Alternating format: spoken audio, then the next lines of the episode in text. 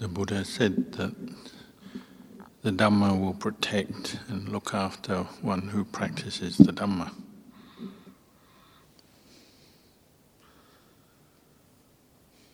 And as monks, we live very simple lives in the sense we have very few possessions, no money. But we do have the Dhamma, the Dhamma and the Vinaya. That's the basis for our life. The Vinaya links us together. Practicing, we've come together from different backgrounds, countries,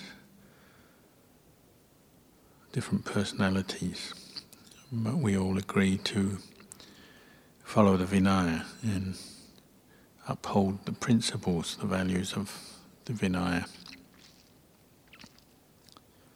It threads us together. And then we all aspire to practice the Dhamma and come to understand the Dhamma, the truth that liberates us from suffering.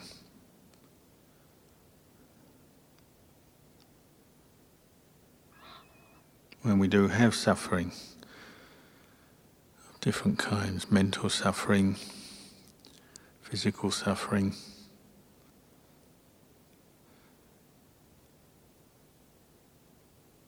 it's a challenge. It's a, an experience that requires the Dhamma and Vinaya to respond appropriately. When we lose our mindfulness and our understanding of Dhamma or lose our Vinaya, then the experience of suffering becomes overwhelming. And we've all known that. We've had suffering and the mind loses all its mindfulness unable to reflect at that time, at that moment.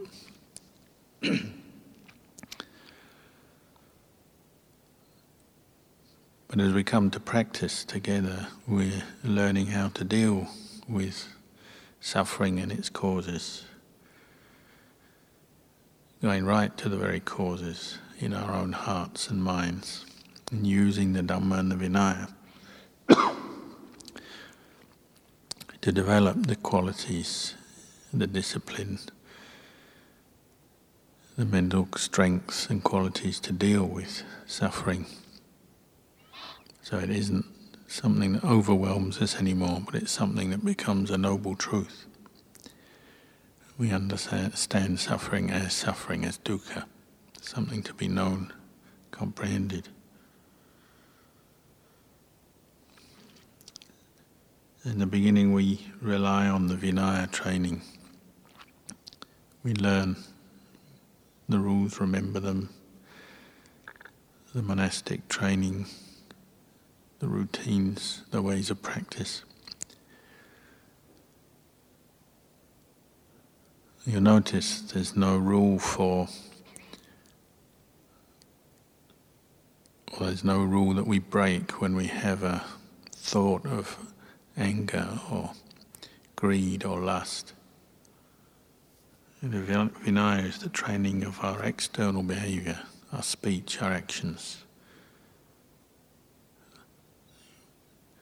Helps us to bring up sense of composure, restraint, mindfulness of what we're saying and doing. Make our behavior appropriate and harmless to ourselves, to others.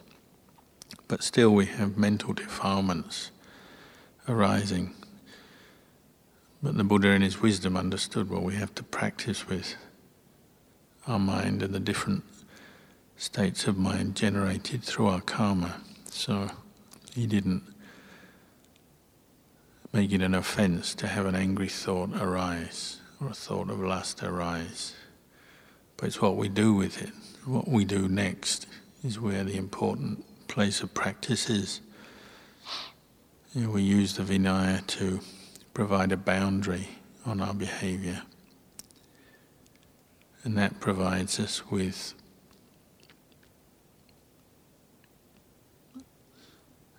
the limit and the space that we can then reflect back on our state of mind. Start to contemplate it, bring up mindfulness, contemplate it. Whatever the kilesa or negative mental state is that has arisen, start to see the harm of it and respond to it with mindfulness and wisdom.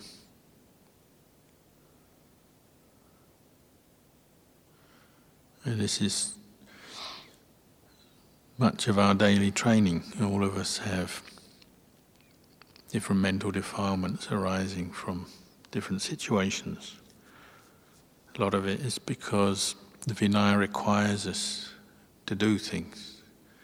We're required to perform duties. We have responsibilities and duties which we have to do. We have to follow a routine. We have to act in certain ways because of the Vinaya.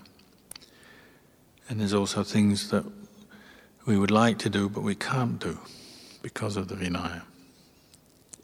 So it's constantly setting up some stress in the mind. Things we want to do and say that we can't.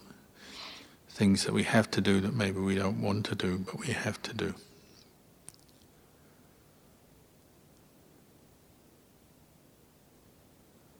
But this is where we start to see our attachments, craving and attachment, which is the cause of suffering.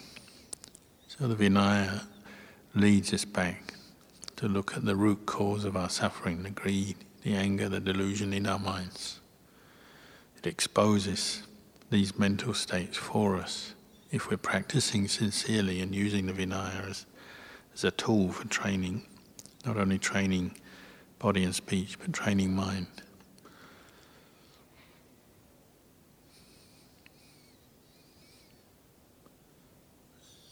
So, what we gain from practicing the Vinaya is improved mental discipline, improved mindfulness, improved right effort, and improved wisdom, understanding. We start to become clearer what is a negative, unwholesome mental state what is a skillful, wholesome mental state. As that wisdom deepens through the experience of the practice, you know, we become sharper, cleverer, and quicker at recognizing defilements and letting them go, recognizing, recognizing them as the cause of suffering, samudaya, that which should be abandoned given up. That skill, you know, it's the skill of a monk. Becoming familiar with defilement, familiar with abandoning defilement.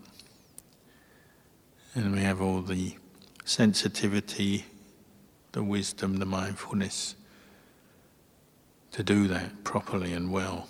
That's what we're aiming for in our practice, through, through the practice. So, as we practice sincerely, whatever's coming up, however much old karma we have, we're learning to deal with it skillfully. So, the practice of Dhammavinaya protects us, stops us from falling into more suffering and creating the causes for more suffering. Gives us the skills to look after our own heart and mind, because that's where suffering arises, that's where its causes are. Every time we give in to a mental defilement, plants another seed, leaves another impression on our own citta, our heart, which will ripen when the conditions are there, it will ripen. Whether we like it or not, want it or not, it will ripen. It's just cause and effect if we start to remedy that by abandoning mental defilements, not giving in to them, not following them, recognizing them, letting them go, then those seeds are not getting planted in the citta. And the opposite is happening.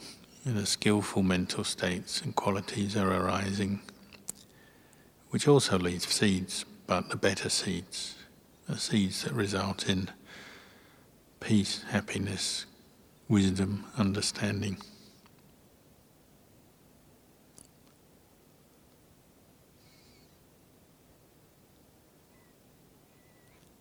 But the mental defilements are always lurking around, ready, ready, to come up.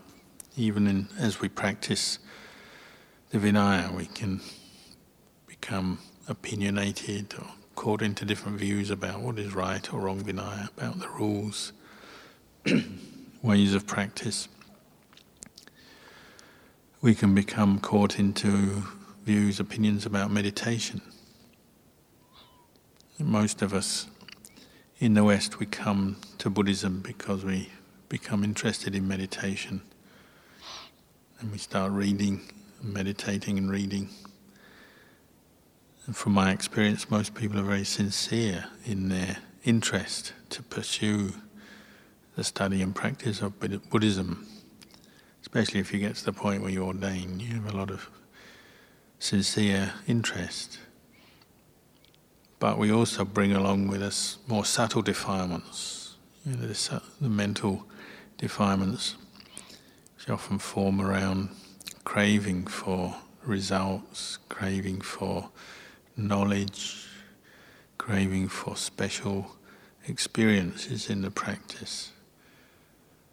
But because there's craving leading on to attachment, and we're actually often practicing with an attitude that is going to lead us to more suffering, even though on the outside it appears we're doing our practice, keeping the rules, learning the meditation techniques, bringing them into practice.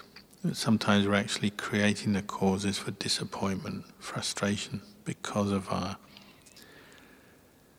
sincerity and commitment. We're so committed, we want results, we want to get somewhere with the practice. Often we're impatient. Often we're uh, quite judgmental on ourselves or others around. And when we don't get the results, often we turn to aversion, irritation. And our old habit of looking for something or someone to blame comes up. A very common experience for the meditator to put forth effort, sincere effort, but because it's mixed up with a sense of self and a wish for results, then if the results don't come in good time, or they come but then they disappear again, and then we easily go to disappointment, frustration, sometimes even give up the practice. So we have to really learn how to nourish the practice develop skillful attitude and skillful qualities to help counteract that habit, the habit of always seeking results, focusing on results, you know, reading and thinking all about the results that will come from the practice, levels of samadhi, levels of insight, attainments, and nibbana. We have to be careful not to let that become a cause for frustration when the reality of our practice emerges that maybe it will take some time to develop the qualities that are needed to develop samadhi, insight, liberation from the defilements. We might have to be more humble and accept the small successes that we have on a daily basis, learning to follow the Vinaya, bringing out mindfulness letting go of defilements here and there as they come up, even though overall there may still be many defilements and suffering arising in the mind, we can still appreciate the small successes we have along the way in our practice. Ajahn Chah said, any time you're bringing up mindfulness, then you're practicing, you're meditating so we never have to feel lost or feel or let our frustration overcome us. We just go back to the basic, bring out mindfulness, and then we're practicing, we're on the right path. When dukkha takes over the mind, when of course we lose mindfulness, the sense of self becomes strong, and the dis- disappointment, despair, depression that comes with it. But as soon as you bring out mindfulness, you're cutting through that. There's a chance to gain detachment and see dukkha as dukkha rather than my dukkha. And rather than getting caught up in it, we can start to step back from it. So we have to develop these nourishing qualities the patience, the humility, the hiri-ottappa that helps us to steer away from defilements.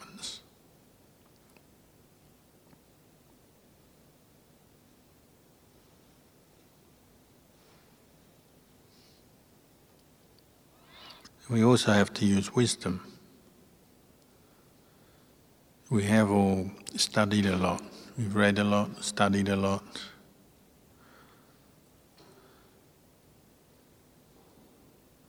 We've got a lot of information in our minds about the Dhamma, the Vinaya, the Buddhist teachings. We can use this for our own advantage in the practice. As we know, as we practice meditation, this samatha, this vipassana.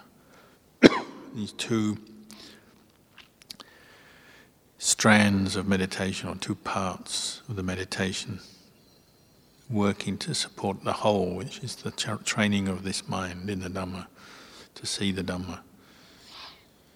The samatha is the basic practice of mindfulness on an object, learning to calm the mind, bring it to a sense of tranquility, serenity, bringing up the wholesome qualities, piti and sukha, one pointedness. Vipassana is the development of insight, turning mindfulness to contemplate and reflect, to see the three characteristics in phenomena. But sometimes we can use the technique of vipassana and just learn to use the information that we've already accumulated to help with our meditation. Because samatha is often a very frustrating practice. Sometimes we seem successful with it, sometimes not. Sometimes the mind settles down, sometimes it doesn't.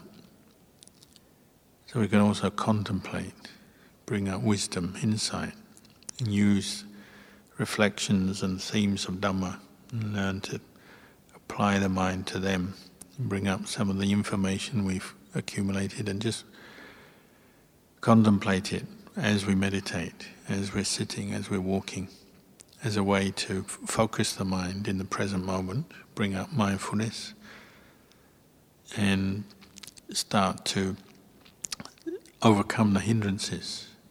So as the mind settles, contemplating a theme, well, piti and sukha can still arise, and the mind can gradually become calm enough to be in a state of samadhi.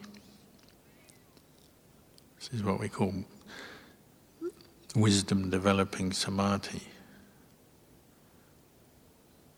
Often a very valuable technique if we're experiencing a lot of dukkha and we just can't seem to be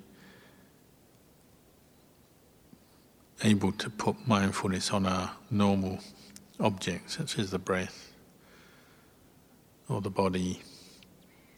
We might contemplate first. That might involve just discursive thinking, thinking about a subject recollecting information. Because all of this can become an object for mindfulness. Any mindfulness object, any meditation object, is a, a phenomena. This is what we call sabhava dhamma. It's a phenomena that exists in nature. It's got to be one of the something that's obtained through one of the six sense doors so sight, sound, taste, smell, touch, or a mental idea, concept. It's got to be something. It's a, a phenomena that we, we can experience through our six sense doors. That could be memories of information, could be Dhamma teachings we've heard chants, suttas, just as much as it could be the sensation of the in and out breath, just as much as it could be the practice of metta or karuna any of the Brahmaviharas. These are all examples, but they're all phenomena, either mental phenomena or sight, sound, taste, touch, smell, something that the mind can pick up as an object, bring attention to it. So, in the case of contemplation and developing wisdom to develop to attain samadhi, you know, we might contemplate an aspect of these five khandhas, you know, the changing nature of thought. We think it through and watch how and learn how our own thoughts are changing, observe the rising and passing away of thoughts or memories or feelings. We can contemplate the body, contemplate the visual images of the body, the 32 parts, the four elements, using information that we've absorbed previously, so using memory, using our intelligence to link concepts together, but treating them all as sabhava dhamma, phenomena, mental objects or physical objects, even in the case of sensations in the body. We can use them as an object for mindfulness, contemplate their impermanence, the stressful nature of these objects, the lack of self in an object, even information that we contemplate, contemplating the theme of impermanence applied to something or other. You know, information is thought, it's concepts, ideas and there's no self in those. There's no person or being in that. It's, it's just information. But the information will have some meaning to us. if it's something linked to the Dhamma and we're treating it as Dhamma, then it will have some meaning, some value to the mind, so it can generate a sense of calm, pointing to the Dhamma, helping us to let go of the hindrances, and the mind can settle down. If you read the suttas or the commentaries, the lives of the arahants and even laymen, laywomen practicing in the time of the Buddha, so many instances of different reflections that people used, which weren't necessarily formal meditation objects or Pali recitation or whatever. There may be simple activities became the basis for their contemplation or their enlightenment experience. It could be chopping wood, chopping wood, of a repetitive action, just contemplating impermanence, the impermanence of a log of wood as it gets chopped up the movement of the body, the movement of the arm chopping, the changing nature of that log of wood as it's chopped away and disappears into small chips. Someone can become enlightened doing that. Or seeing a mirage on a hot day, seeing the changing nature of a mirage ahead because of the heat on the ground, shimmering and observing a mirage disappear as you walk towards it. Insights can arise, the mind can go into samadhi and have a liberating experience. Or contemplating death, a very, or very commonly, commonly used theme. Where bhikkhus, bhikkhunis, or lay people contemplating the impermanence of life and had a moment of insight arise, the mind, meaning the mind went into samadhi and also contemplated the three characteristics. There's so many examples you could think of. One that comes to mind is Kisa Gotami, the young mother with the dead baby. Dead baby is about seven months old. Gone into a fit of despair because her baby had died from a high fever. Probably not much medicine available in those days, maybe she was very poor. The baby died, but she is still clinging to it. It's still hot because of the fever and soft, even though it was now dead. So she couldn't accept it and died. She'd never contemplated death before, couldn't accept the death of her own baby. So she was almost crazy with despair, wandering around crying, trying to find some kind of a doctor or herbal doctor to find some remedy to bring her baby back. She thought it maybe just passed out, couldn't bring herself to accept the finality of death. Just going from person to person, can you help me? Have you got any medicine? Till someone suggested that the Buddha would be able to help her for sure. So she went with the hope that the Buddha would help goes to the Buddha, and the Buddha understood the situation and saw the potential for insight to arise in this person. So said, Yes, I can help you. She already gave her a sense of being at ease, happy. Said, I can give you something that will cure your baby. So, of course, he was in rapture and keen to follow the Buddha's instructions. He said, All you need is some mustard seed. And she thought, mm, That will be very easy to find. But it must be mustard seed from a household where nobody has died. Because she's someone who's never contemplated death very much, didn't realize what a challenge that would be. So she rushed off thinking this would be it, I'll be able to save my baby starts going from house to house asking for mustard seed, and all houses have them because they all use them in the cooking. And they're all grateful to give just a few mustard seeds, hardly worth anything. then the question, oh, by the way, has anyone ever died here? And always the same answer yes, of course. Uncle, auntie, granddad, grandma. But as she went from house to house, not only older people had died. She found households where children had died, young people had died, even babies had died, mothers had died, mothers had died giving birth, miscarriages, babies died in the womb of the mother. Every form of death she encountered. So it's like a modern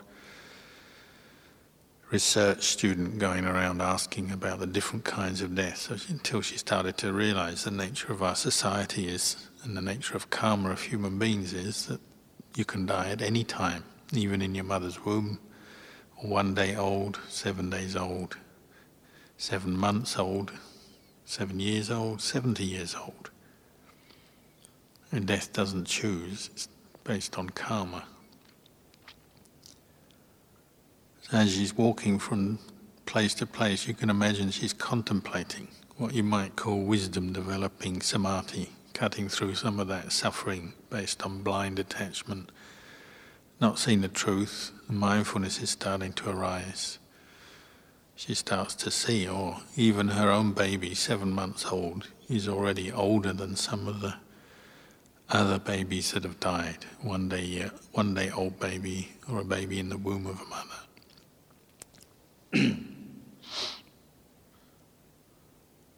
so the mind starts to accept, oh, even my own baby can die. And as she walked through the day, the baby probably got cooler and stiffer. She gradually comes to the conclusion, oh, my baby is dead and I'm not going to be able to bring it back. And she realizes it's just normal, death is normal. And this is a process of wisdom arising, mindfulness arising. And we hear it in a story, but it could be anyone's mind who's just contemplating with mindfulness, reflecting on the impermanence of the body, the impermanence of life. It's just one of many examples we have. Finally, she comes back to the Buddha and she can accept her, her baby's dead won't be able to return. But this is just normal. So then she's more at ease, her mind returns to this state of normality and acceptance. It's still sad, but she can accept the truth. But the Buddha doesn't stop there. He says, And what about you? Aren't you going to die? So it's like the final insight is stimulated by the Buddha himself. Wisdom developing samadhi till she has a breakthrough moment. Even she will die, and not only her baby, she must die.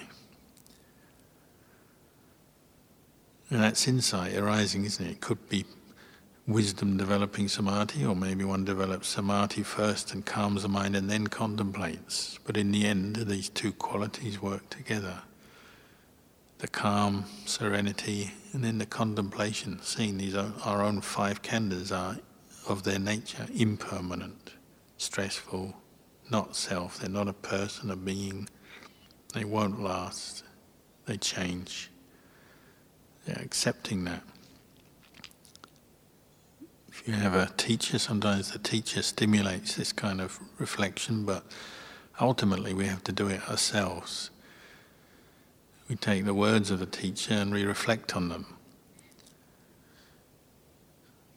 And that in itself is a practice, not only reading and listening to Dhamma, but when you go away on your own, sitting, walking, bring up the Dhamma that you've read or heard again, a second time.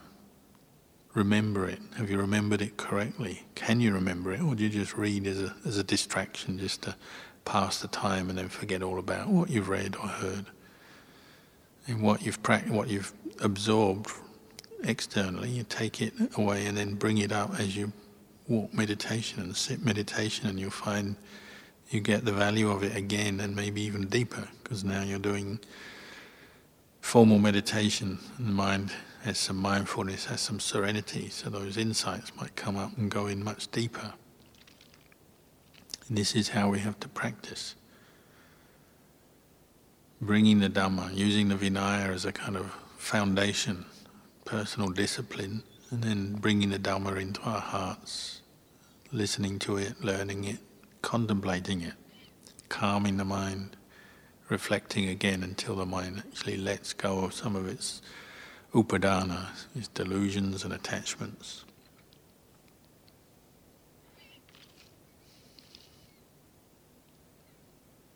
This is how we practice. We keep bringing the mind back to the present moment, establishing mindfulness. You can't get enlightened in the future. So, all the proliferation about what you're going to do next, where you're going to be in the future, where, what you would like to do, get, have, that won't bring you any kind of insight. It just brings you more mental proliferation. You can't get enlightened in the past. Something to be learnt from and dropped, let go of insight will arise in the present moment with bringing up mindfulness and seeing the transient nature of your own body and mind. To do that, we have to establish mindfulness, contemplate.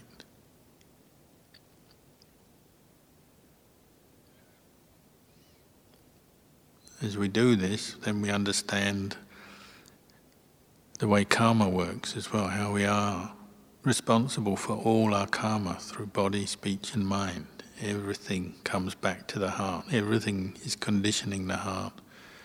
We can't avoid it or escape it. We have to be responsible. So every mental state, even though negative mental states are not breaking the Vinaya, they are leaving their karmic trace. So we still have to be committed to letting go of mental defilements. We can't be complacent, careless, because they'll carry on causing us suffering. And certainly, uh, our, with our speech, our actions, we have to learn to let go of the unwholesome behavior we might have picked up in the past. All the time we're making karma. So we put effort into abandoning the unwholesome karma, cultivating the wholesome karma.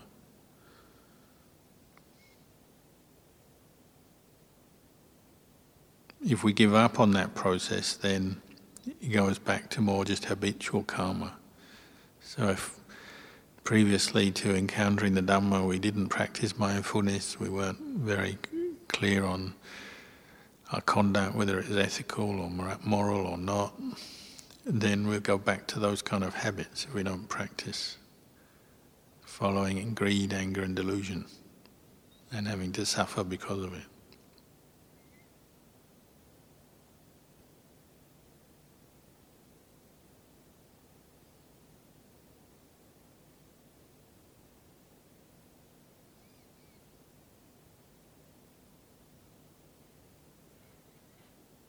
So we have a night of practice tonight, even though it's cold, we can practice sitting, walking, putting effort into your practice. Maybe you can get beyond the feelings of cold or tiredness, or just see them as feelings.